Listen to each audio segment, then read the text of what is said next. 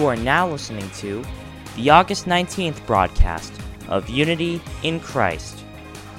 This hour, we have the Screwtape Letters, Sermon, and Equipping the Saints. First, let's begin with the Screwtape Letters.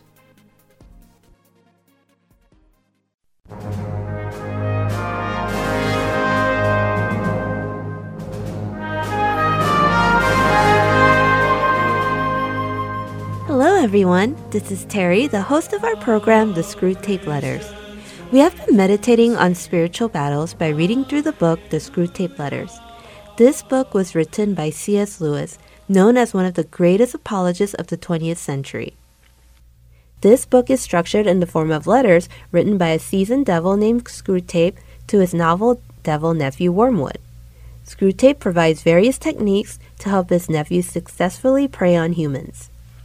Please note that the speaker in the book is a devil, so he refers to humans as patients and calls Christ the enemy. Through this broadcast, we are reminded that we are currently engaged in a spiritual battle, and the devils are on prowl to torment us with various tactics and ultimately to pull us away from Jesus. In the previous letter, Screwtape explained how its enemy, our Christ, uses the dark time in our lives as we cross the valleys to strengthen our faith. In the ninth letter, Screwtape instructs Wormwood how to counter it.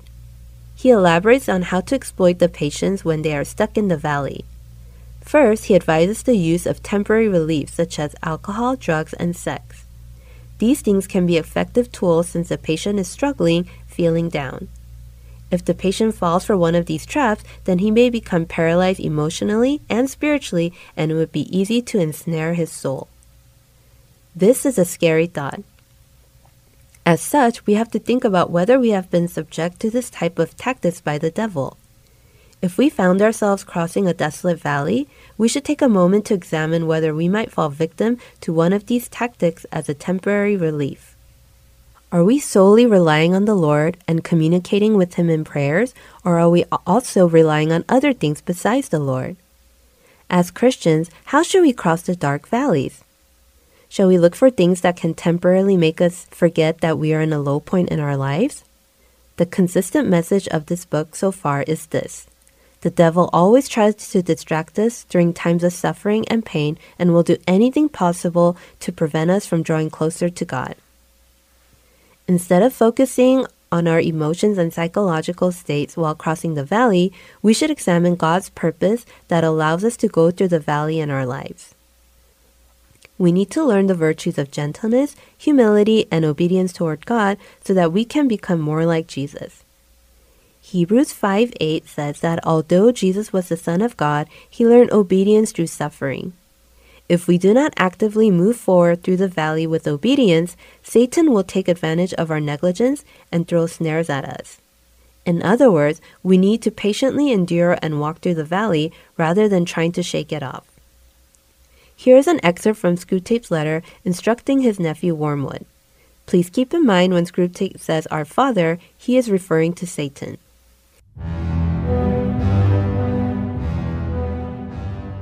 Never forget that when we are dealing with any pleasure in its healthy and normal and satisfying form, we are, in a sense, on the enemy's ground. I know we have won many a soul through pleasure. All the time, it is his invention, not ours. He made the pleasures. All our research so far has not enabled us to produce one.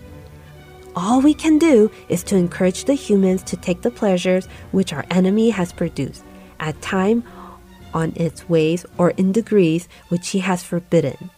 Hence, we are always trying to work away from the natural condition of any pleasure to that in which it is least natural, least redolent of its maker, and least pleasurable. An ever increasing craving for an ever diminishing pleasure is the formula. It is more certain and it's better style. To get the man's soul and give him nothing in return. That is what really gladdens our Father's heart. And the troughs are the time for beginning the process.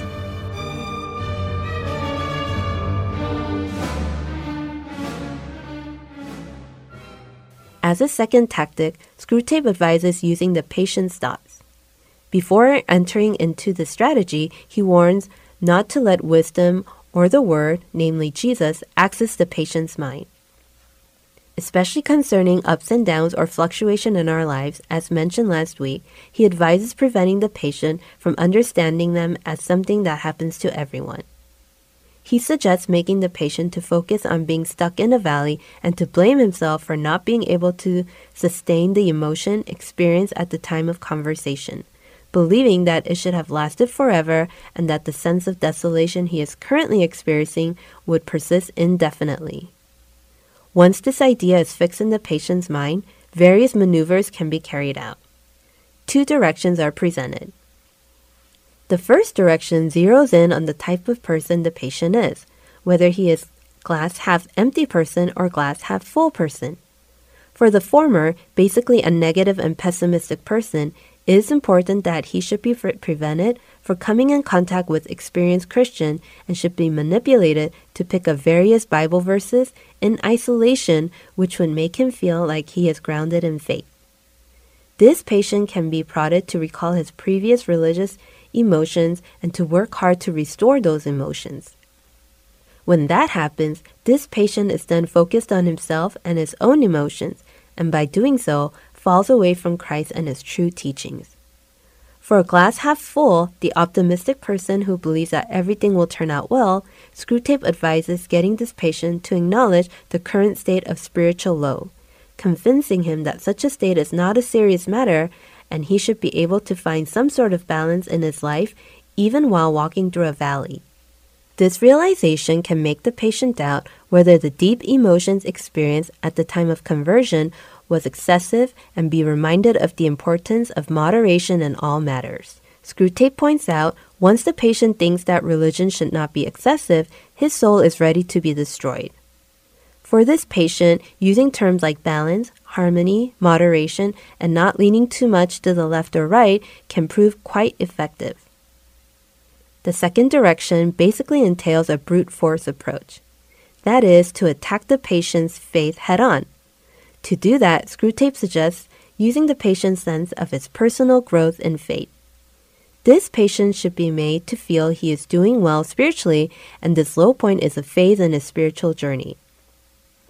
If the first direction was about the state of being stuck in a valley, which would continue indefinitely, the second direction highlights the transient nature of being in the valley that would then cause the patient to trivialize the time in the valley and God's intention to help him mature as a Christian. The patient becomes indifferent to what is happening and tend to brush off things as something that would come to pass. Screwtape reminds Wormwood using words like stage or growth phase can be very effective.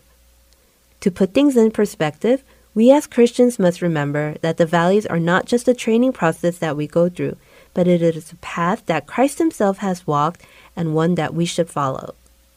The devil's scheme is to trivialize the meaning of passing through the valleys as a stage or a growth phase. The patient is manipulated to put focus on himself and his state of passing through a valley.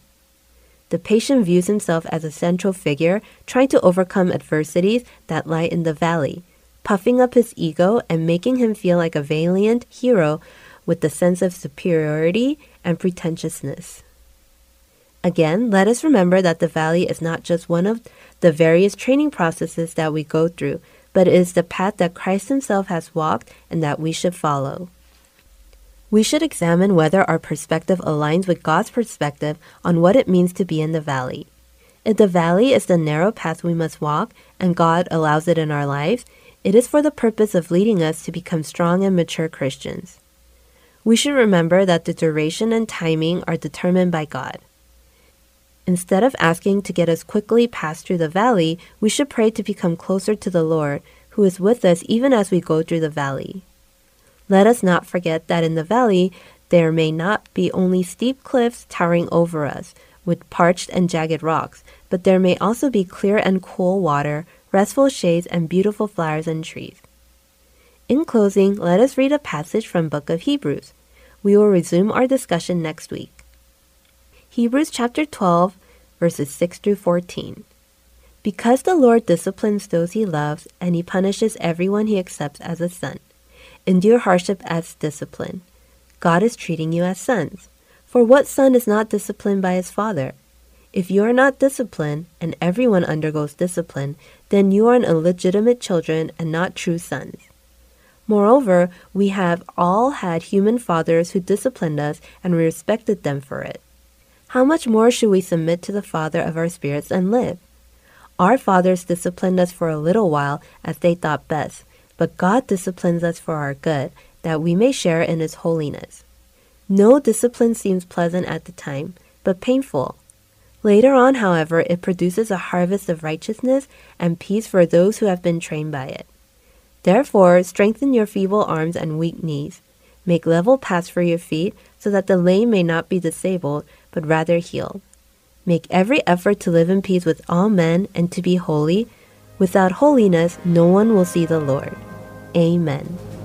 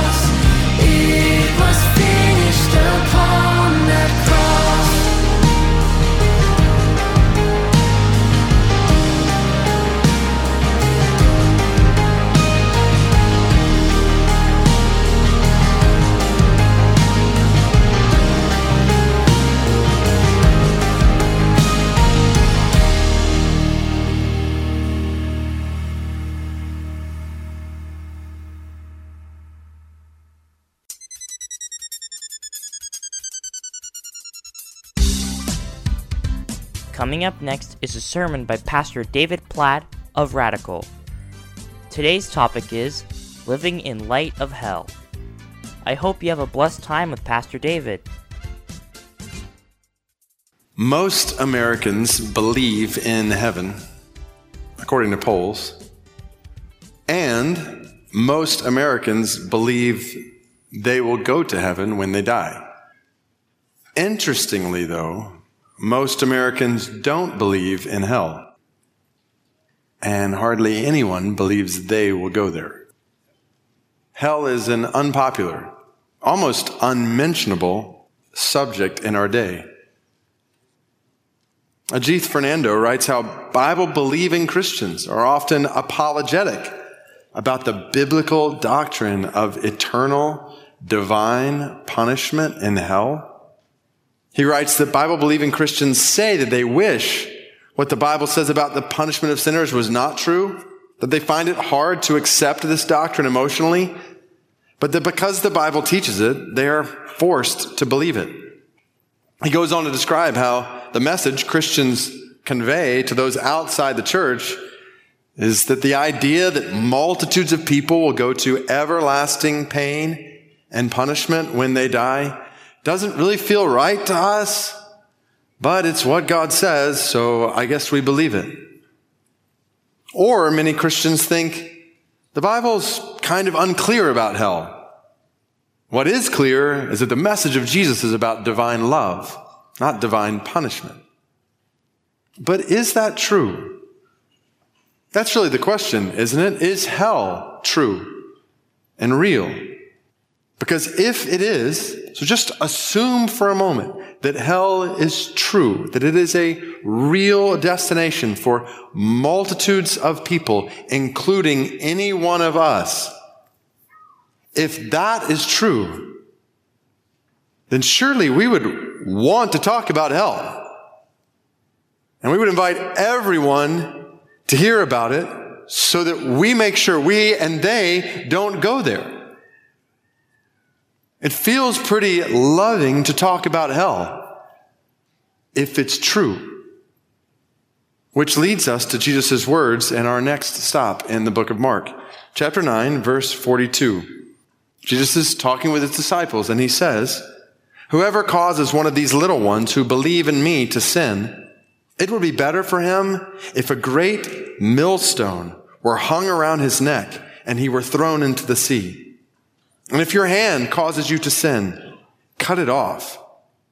It is better for you to enter life crippled than with two hands to go to hell, to the unquenchable fire. And if your foot causes you to sin, cut it off. It is better for you to enter life lame than with two feet to be thrown into hell. And if your eye causes you to sin, tear it out. It is better for you to enter the kingdom of God with one eye than with two eyes to be thrown into hell, where their worm does not die and the fire is not quenched. For everyone will be salted with fire. Salt is good, but if the salt has lost its saltiness, how will you make it salty again? Have salt in yourselves and be at peace with one another. Amen. So, three times in this short passage, Jesus mentions hell. Verse 43, verse 45, and verse 47. The point is, apparently, Jesus talks pretty clearly about hell. And this is not uncommon. Jesus actually talks about hell more than anyone else in the Bible, which should say something to us, shouldn't it? In the words of Tim Keller, if Jesus, the Lord of love and author of grace, spoke about hell more often and in a more vivid, blood curdling manner than anyone else, it must be a crucial truth. This means we need to think and talk about hell. We need to think and talk about hell humbly. We need to think and talk about hell as people who realize this is what we all deserve. Amen. To be sure, we were all created with nobility, in the image of God, for relationship with God.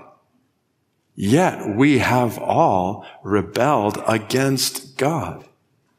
It looks different in each one of our lives. But we have all sinned against an infinitely holy God, which means we all deserve infinite justice. Which means we need to think and talk about hell personally. Knowing that every single one of us, without exception, when we die, will either go to heaven or hell. What's interesting is the Bible never talks about hell simply to teach us generally.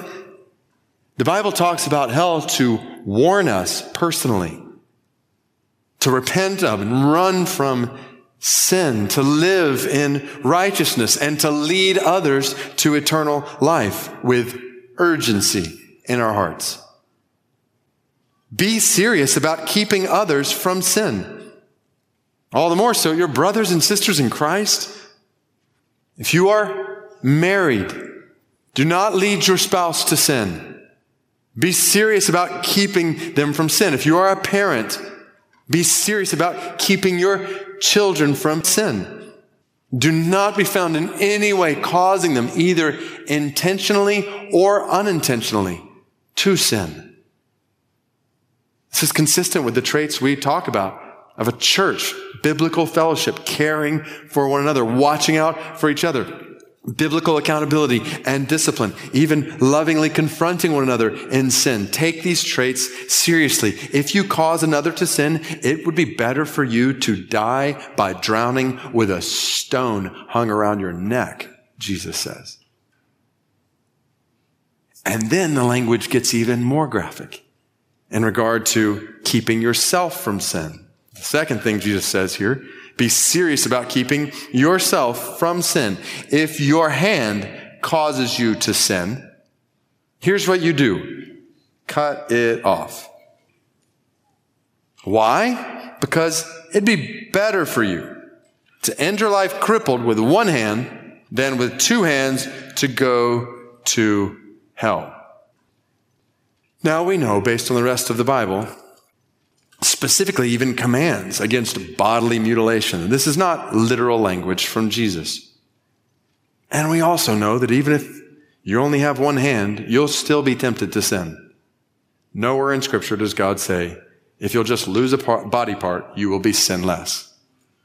This is symbolic language intended by Jesus to be shocking in its effect. Whatever is precious to you, your hand or your foot or your eye, no matter how important they are for you to have, which arguably are all pretty important, they were nowhere near as important as you having life, having the kingdom of God. Your spiritual life is worth the sacrifice of your physical life. So take drastic measures, Jesus says, to stay away from sin because sin is deadly. It keeps you from life. Write it down, mark it down. Sin is deadly. Sin is always, always, always, always, always deadly. Sin always, no matter how small you might think it is, sin keeps you from life. Look at the world around us. It all the evil and injustice and suffering and death. This is where sin leads in the world. This is where sin leads in our lives. And ultimately, not just in the world, where does sin lead? Leads to, well, go back to verse 43, to hell, to the unquenchable fire, to hell, where their worm does not die and the fire is not quenched. Jesus is warning us here with the reality of hell. So what is it? So what is a biblical definition of hell? The word Jesus uses for hell here in Mark 9 is Gehenna. It's a reference to a deep valley on the south side of Jerusalem called the Valley of Hinnom. And in the Old Testament, we read about this valley being a place where idolatrous offerings and sacrifices were made to false gods, including human sacrifices. Jeremiah 7 describes it as a valley of slaughter with burning bodies. And here in Mark 9, when we see where their worm does not die, fire is not quenched, that's a quote from the very last verse in the book of Isaiah, Isaiah chapter 66, verse 24. And they shall go out and look on the dead bodies of the men who have rebelled against me. For their worm shall not die, their fire shall not be quenched, and they shall be an abhorrence to all flesh. So Gehenna referred to a place where the fire never goes out continues on day after day after day. And worms that feast on carcasses never lack anything to devour. That's the language Jesus uses to describe where sin leads. This is not the only language he uses. Matthew chapter 13. Verse 41 and 42, where Jesus says, The Son of Man will send his angels. They will gather out of his kingdom all causes of sin and all lawbreakers and throw them into the fiery furnace. In that place there will be weeping and gnashing of teeth. A fiery furnace where there is weeping and gnashing of teeth. Matthew chapter 25, verse 41, he will say to those on his left, Depart from me, you cursed, into the eternal fire prepared for the devil and his angels. Luke 16, Jesus describes the anguish of flames in hell. He calls it a place of torment. And this is on top of other descriptions of hell in the Bible. Second Thessalonians 1 9 describes the punishment of eternal destruction away from the presence of the Lord.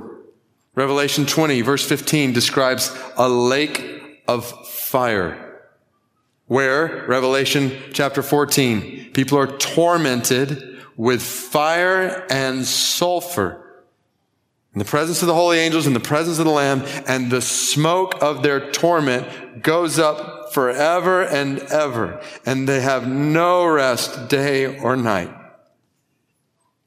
Jonathan Edwards envisioned this scene in many ways. I'll share just one lengthy quote from one of his one of his most famous sermons, a sermon that would be pretty out of style today.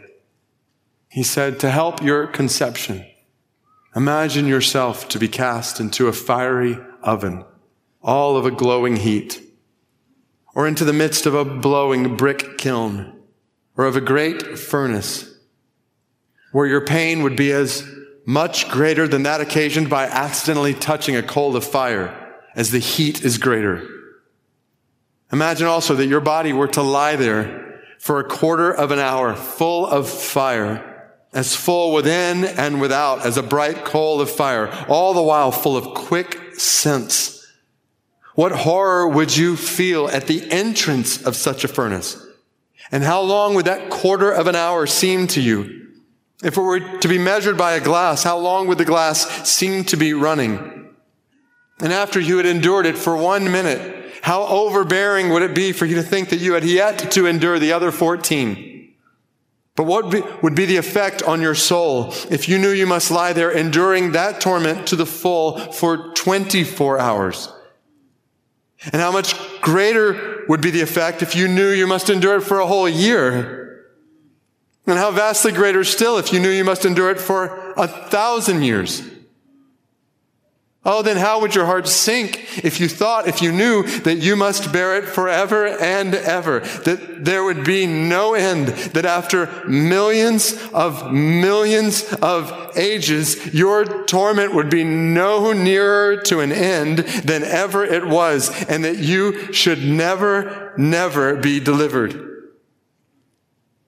But your torment in hell will be immeasurably greater than this illustration represents.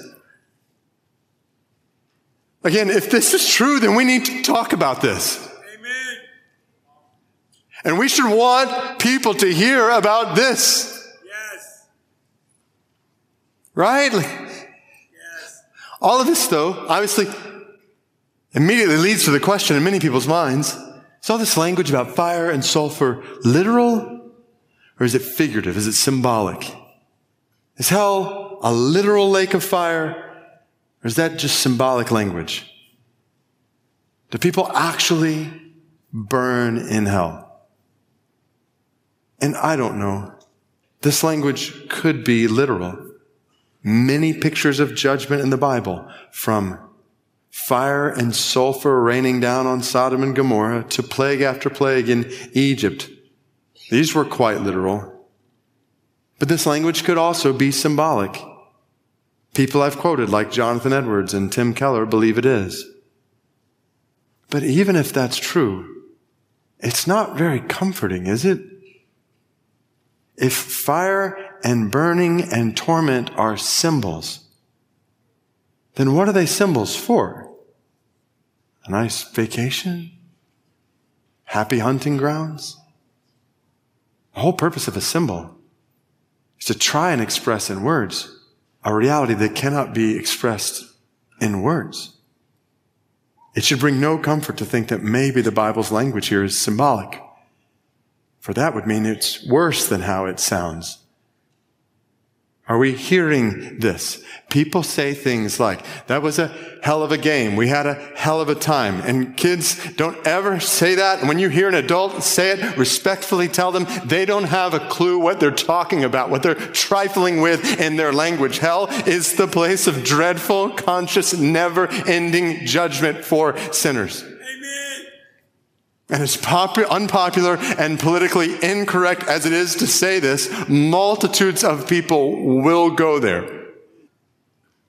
Which leads us to the good news of the Bible, the greatest news in the world that we want to shout everywhere. It's why we want to invite people to church. And I'm glad every single one of you is here today because God Himself does not want you or anyone to go to hell. This is why John 3:16 is the most famous verse in the Bible. God so loves the world that he gave his one and only son that whoever whoever believes in him will not perish but will have eternal life. Do you know for sure that you will go to heaven, have eternal life when you die? And most people in response say, I think so. At which point I ask, what, what makes you think so?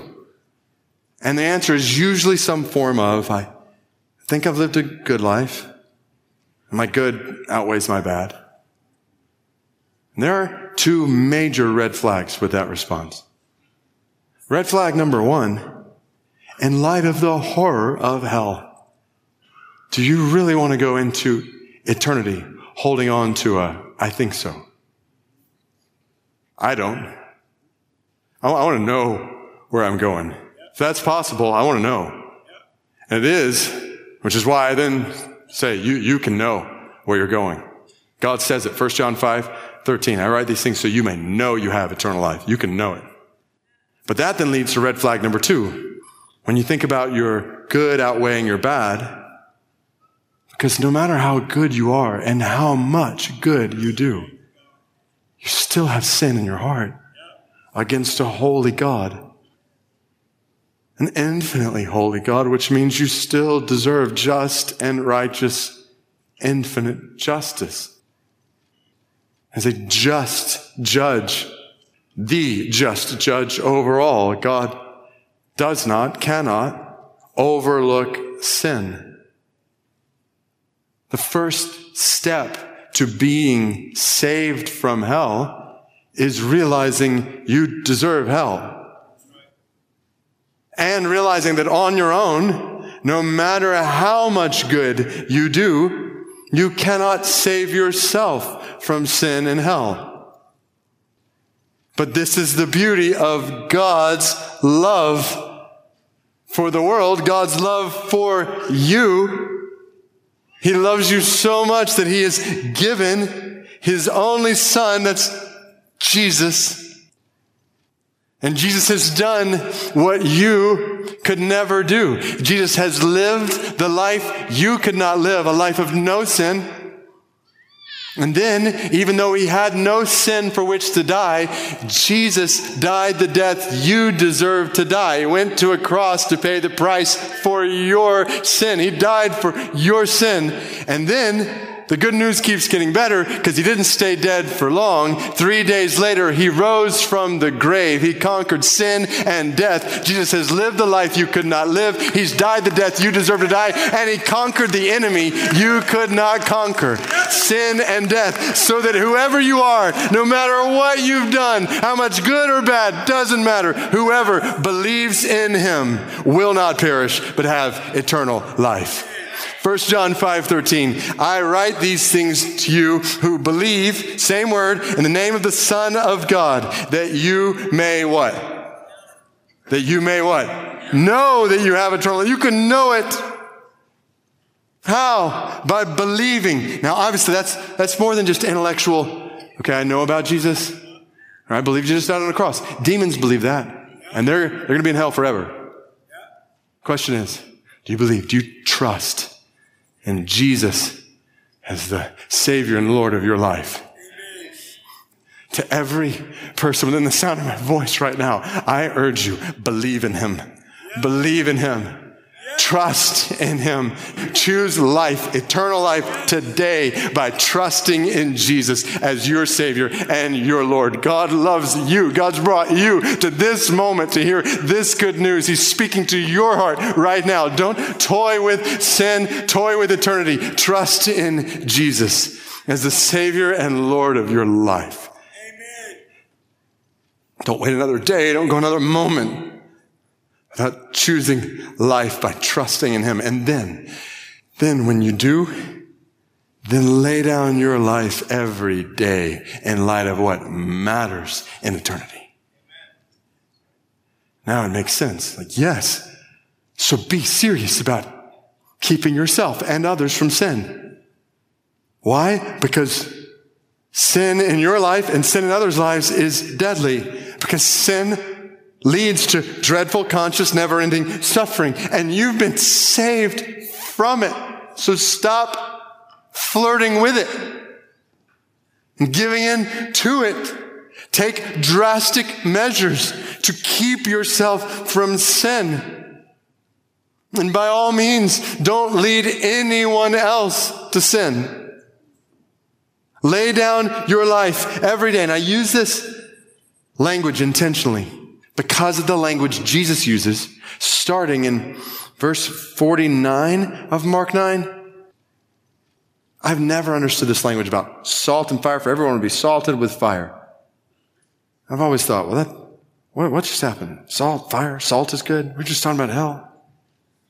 What does this mean to be salted with fire? And studying this this week, it was so fascinating, so helpful. Because you look back in the Old Testament and you just, you see how God described his people's offerings and worship. Look at this with me. Leviticus 2 verse 13. You shall season all your grain offerings with what? With salt. You shall not let the salt of the covenant with your God be missing from your grain offering. With all your offerings you shall offer salt, and the priest shall burn it as an offering to the Lord. Salted with fire. The whole picture here is a grain offering, an offering of dedication of your resources to God. Season it with salt and burn it. And in this picture of an offering that is pleasing to God, Jesus is taking that now in Mark 9. Everyone will be salted with fire. The whole picture is Jesus saying, I want to close by leading us in prayer, but before I do, I, I simply want to ask you a few personal, just practical questions. So here, here's the questions. First and foremost, number one, do you know for sure that you have eternal life and will go to heaven when you die? And if not, I'm going to invite you in just a moment to make this the day, this the moment when you trust in Jesus as the Savior and Lord of your life. Walk away from here today knowing you have eternal life. Second question, what, what sin do you need to repent of today? What drastic measures is God leading you to take to keep yourself from sin? So God is clearly saying to us today, sin is serious, sin is deadly. And He has lovingly brought you to this moment. As you think about sin in your life, He is lovingly saying, repent, turn from it. That's deadly. It's dangerous. He's lovingly calling you to repentance. What drastic measures do you need to take in order to keep yourself from sin? And third, in what ways are you leading others to sin? How is God leading you to change that? So stop and just ask the question Is there any way, either intentionally or unintentionally, you're leading others to sin? Just ask that, either actively or maybe with your passivity. And how is God leading you to change that? Fourth, what are a couple of few practical ways you can be like salt in others' lives this week, showing the life and love of Jesus to people around you?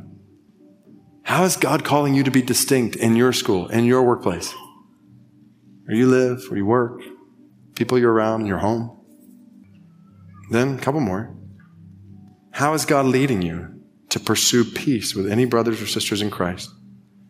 Are there any relationships you have with other Christians where there's conflict or tension or division, to the extent that you are able, go to them and pursue peace with them for their good, for your good, and for the good of a world filled with people going to hell who need to be reached with the gospel. Which leads to the last question. Who is God leading you to share the gospel with this week? It would make no sense for us to talk about eternal hell in God's Word today. And then walk into a city this week filled with people who are on a road that leads there and not tell anybody, not warn anybody, and share with somebody how much God loves them. He gave His one and only Son to die for them so they won't perish. They have eternal life. So just, would you just right now, can you just picture the people that you will see this week? Picture somebody that you'll see this week who doesn't know Jesus. And just pray for that person and pray for boldness and compassion to share the gospel with them this week, to go up to them and say, do you know that for sure that you have eternal life We'll go to heaven when you die? Or however you want to lead into it, but just share this good news. God's given it to you. We live in a city surrounded by people. What if we all did this? God would use our lives to lead people to eternal life this week. This is who we are, what we do as a church. We don't just come and sit and listen to the word and kind of move on with our lives. Like, this is what we do. Let's give our lives to this and, and see what, what God does to bring people to eternal life through us.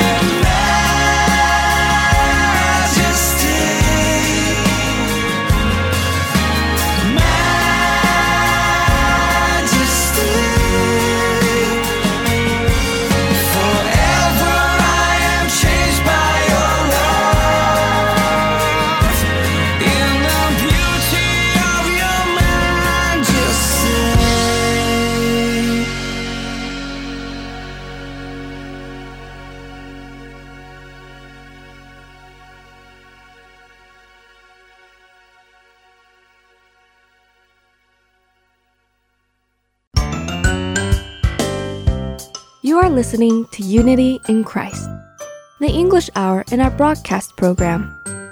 Here at Heart and Soul Gospel Ministries, we strive to connect our listeners to engage with a community of believers as one body under Christ.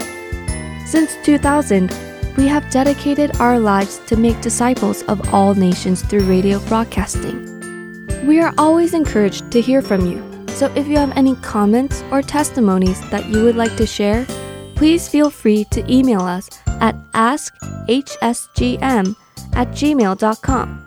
Also, don't forget to subscribe to Heart and Soul Podcast on iTunes for weekly sermons. To learn more, visit heartandsoul.org.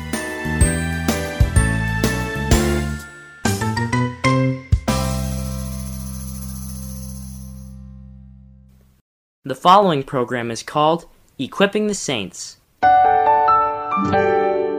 Hello, Heart and Soul listeners. I'm Pastor Greg Lundstead, and I'm so glad that I can share my series from Equipping the Saints with you. I pray that God will grow each and every one of you in Christ through this series.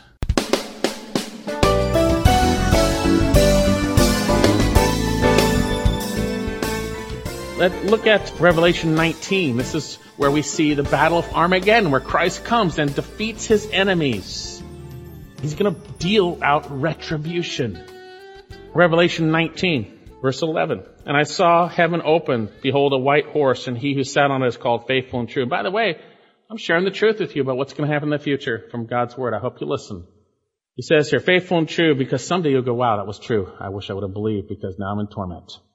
And righteous, he judges and wages war, and his eyes are a flame of fire, and his head are many diadems, and is written upon his name no one knows except himself, and he's clothed with a robe dipped in blood, and his name is called the Word of God.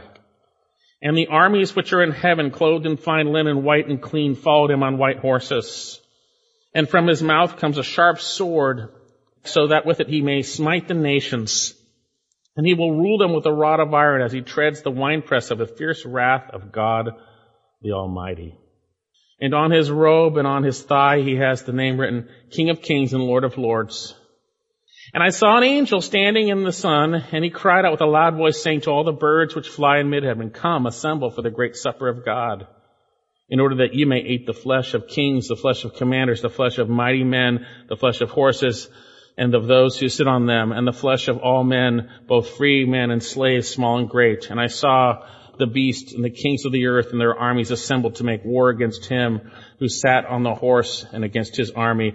And the beast was seized along with the false prophet who performed signs in his presence by which he had deceived those who had received the mark of the beast and those who had worshipped the image. And these were thrown alive into the lake of fire which burns with brimstone. And the rest were killed with the sword which came from the mouth of him who sat on the horse. And all the birds were filled with their flesh. God is angry at sin. He has indignation every day, but he's gracious. He's not going to do this until the time is up. There's a time of salvation now. But he is going to take back what is rightfully his on that day. We see in 2 Thessalonians chapter 2 verse 8 that when the lawless one's revealed, that the Lord will slay him with the breath of his mouth and bring an end to him with the appearance of his coming. 2 Thessalonians 2 8. An end of the Antichrist. Look at 1 Thessalonians. We saw it here also. God's sharing it in a lot of places. There is a future judgment. Now, we see God's judgment upon the world and those who were in it at that time. Those who have passed away will also be at the great white throne judgment seat judged for their sins, as we'll see. 1 Thessalonians 5, 1. Now as to the times and epochs, brethren, you have no need of anyone to be written to you. Hey, you, you already know this, believers. Three weeks in the faith and they knew this. You've been a believer for more than three weeks, you should be knowing this. You should read through 1 Thessalonians. He says, you have no need of anything to be written to you. For you yourselves know full well the day of the Lord will come like a thief in the night. While they're saying peace and safety, then notice what it says. Then destruction will come upon them suddenly like birth pains upon a woman and they shall not escape. One last passage I want to share about the day of the Lord. Turn to Isaiah 13. This is Yahweh's day, the Lord's day. Man is having his day right now in rebellion and yet there's a remnant being saved, but Yahweh will have his day. He will take back what is rightfully his. And in that day, he's going to bring relief. He's going to bring punishment to those who have rejected him. Isaiah 13 verse 6. Wail for the day of the Lord is near. It will come as destruction from the Almighty. Therefore all hands will fall limp and every man's heart will melt and they will be terrified. Pains and anguish will take hold of them and they will writhe like a woman in labor. They will look at one another in astonishment, their faces aflame. Behold, the day of the Lord is coming, cruel with fury and burning anger, to make the land a desolation. He will exterminate its sinners from it. For the stars of heaven, their constellations will not flash forth their light. The sun will be dark when it rises, and the moon will not shed its light. Thus I will punish the world for its evil, and the wicked for their iniquity. I will also put an end to the arrogance of the proud and abase the haughtiness of the ruthless. I will make mortal man scarcer than pure gold, mankind than the gold of Ophir. God is mad at sin and he will bring his judgment. This is his judgment physically upon the earth. Those who would be there. For instance, if the Lord was to come today for the church and take us away, there'd be seven years and when Christ comes at the end of that, this is when this happens. Ultimately, our persecution will end with the coming of Christ because those who persecuted will be taken out of the way. It's ultimately then. Now we're delivered before that, but it's seen together. So back in our passage, for after all, it is only just for God to repay with affliction, verse 6, those who afflict you and give relief to you are afflicted and to us as well. When the Lord Jesus shall be revealed from heaven with his mighty angels in flaming fire. That's when the ultimate relief comes when sinners no longer can exercise their will on this earth. The ladies have been going through this in James chapter 5. Be patient, therefore, until the coming of the Lord. Be patient. God's going to deal with sin. People say, how could God let all this evil go on? Mocking him, really what they're saying. And they don't understand the only reason he's not doing this to that evil is because he's saving people. And if he was to come and judge, he would have to judge them before they were saved. He's not willing that any should perish. Be patient, therefore, brethren, until the coming of the Lord. Behold, the farmer waits for the precious produce of the soil, being patient about it until it gets the early and late rains. You too be patient and strengthen your hearts, for the coming of the Lord is at hand. Well, what's going to happen when he comes? What's going to happen? Look at verse 8. Dealing out retribution to those who do not know God and to those who do not obey the gospel of our Lord Jesus Christ. Dealing out retribution. That means giving or meting out, literally the word vengeance. Remember we said the scripture reveals God says, vengeance is mine, I will repay. Don't return evil for evil. Leave it in God's hand. Leave room for the wrath of God. It will come. This term vengeance speaks of retributive justice. Verse 9, this retributive justice ultimately has to do with, look at it, paying the penalty of eternal destruction for your sins, as we'll see in hell, because you haven't come into a relationship with Jesus. He's now going to talk about the retribution to all who have rejected Christ, in which the persecutors are a smaller piece of that. But yet, as we see, those who don't know Christ, when the restraints are off, they all, in a sense, persecute. What happened to Jesus? Eventually, all the non-believers in Jerusalem said, crucify him! The restraints were off. So who is this against? There's two different groups. It seems like, but I think we're going to see they're the same. Those who do not know God, verse 8, retribution to those who do not know God and those who do not obey the gospel of our Lord Jesus Christ. As I studied this, this is not two separate groups. This is actually one group described two different ways. We see that from scripture. You see, the reality is those who don't know God speaks of those who don't have a real relationship with the living God. Now, there are some that say they do. They have a full relationship and they say, Lord, I know you. And they think they do. And Jesus will say, depart from me. I never knew you you who practice lawlessness. You're still in your sin. You're still sinning without a heart that sees it as wrong, without a heart that needs forgiveness. Depart from me, I never knew you. Those who don't know God, there's no relationship. The apostle Paul shared with the Galatians, Galatians 4 verse 8, however, at that time when you did not know God, you were slaves to those things by nature are no gods. There was a time when you didn't know God. But now you have come to know God rather be known by Him. And that's through Galatians 1 that God came to die for our sins, to deliver us from this present evil age. So how do we come to know God? How do I come to know Him? Do I just try to search Him on my own? How do I do that? How does one come to know in a relationship the living God? Look at 1 Corinthians chapter 1, 1 Corinthians 1. God has ordained it because man's problem is sin and pride. And man even tries to come to God with his own pride and sin. And so God has chosen the foolishness of something to shame the wise. 1 Corinthians 1.21 For since in the wisdom of God, the world through its wisdom did not come to know God. You can't come to know Him through your own wisdom. Try to figure it out. Try to do it your way. Every, you know, add your little stuff in here and there. It's not going to happen because God is eviscerating pride through the gospel. God was well pleased through the foolishness of the message preached to save those who believed. We come to know God through the gospel. The good news that Jesus Christ took on human flesh. God took on human flesh. And He lived the perfect life. And he died for our sins. We are sinful. We are in need of salvation. We need to humble ourselves, see our sin rightly. If you're saved from your view of your sin rather than his view of your sin, you're not saved. It's his view of your sin. He died for our sins and rose from the dead. And whoever will call upon the name of the Lord will be saved. That's the gospel. You see, the wages of sin is death. We're separated from God. We don't know him. We don't have a relationship with him.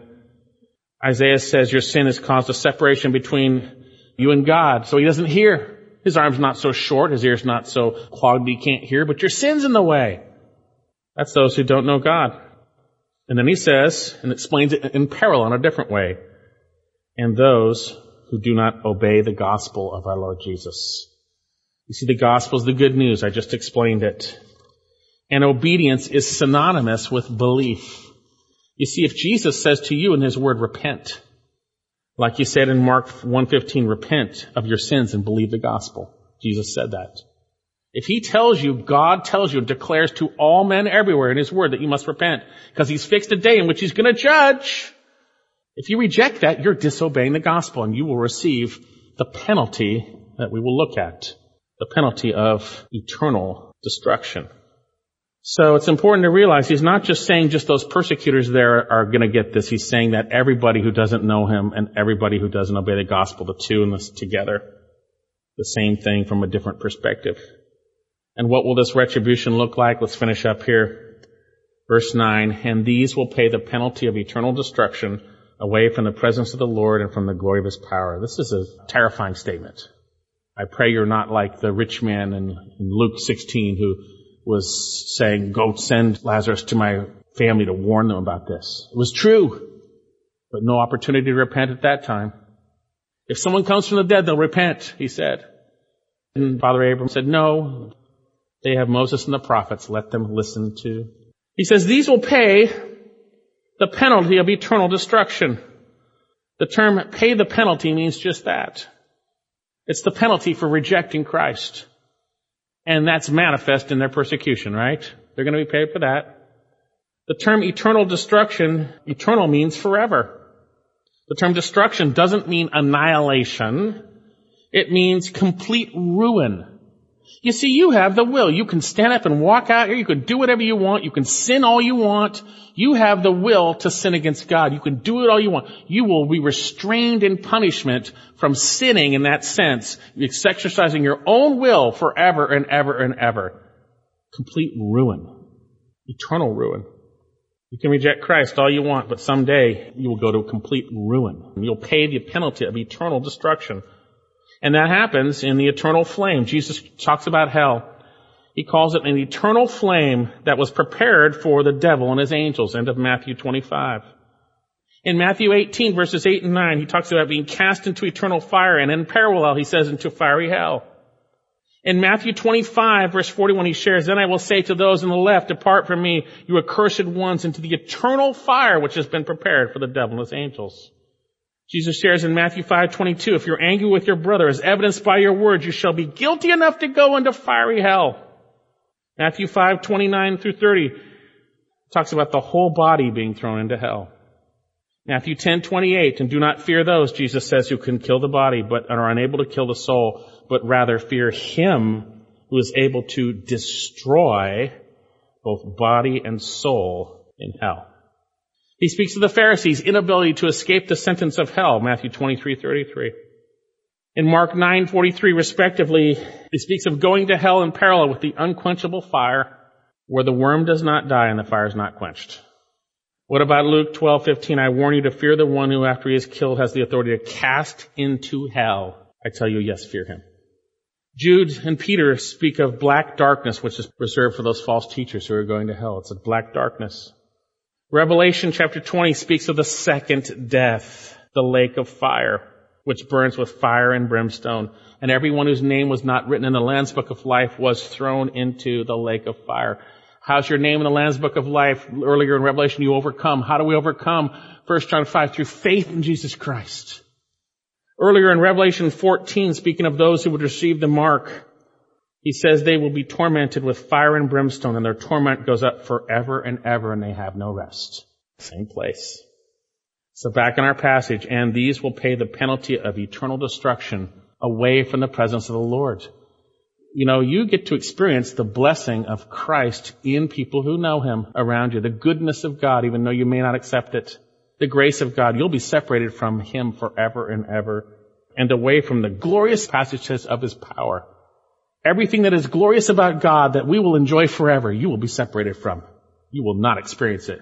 You'll be punished in torment, black darkness for rejecting God's provision of salvation for your sins for not obeying the gospel. That's what God says. Do you want to go there? Play games with God. Reject the conviction of His Word concerning your sin and the Savior. Choose to see your sin from your perspective rather than His. And you're on your way. Choose to see God in a different way than God reveals Himself in the Word, and you're on your way. Try to come to God through your own means rather than by faith in Christ, and you're on your way. So why hasn't this happened yet? God is patient, not willing for any to perish. Second Peter, but the day of the Lord will come. But what will that like be for us, for believers? Notice as we finish verse 10.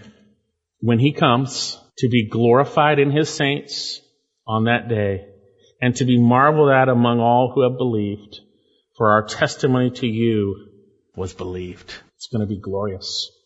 Peter talks about it that when we see him, we'll rejoice with joy inexpressible. Zechariah chapter 14 verse 5 speaks of his holy ones coming with him when he comes. You see, we will be taken out of here to be with him where he's prepared a place. And then when he comes back, we will be with him because we're going to be with him forever. And we will be with him and we will experience that day the glory of his coming.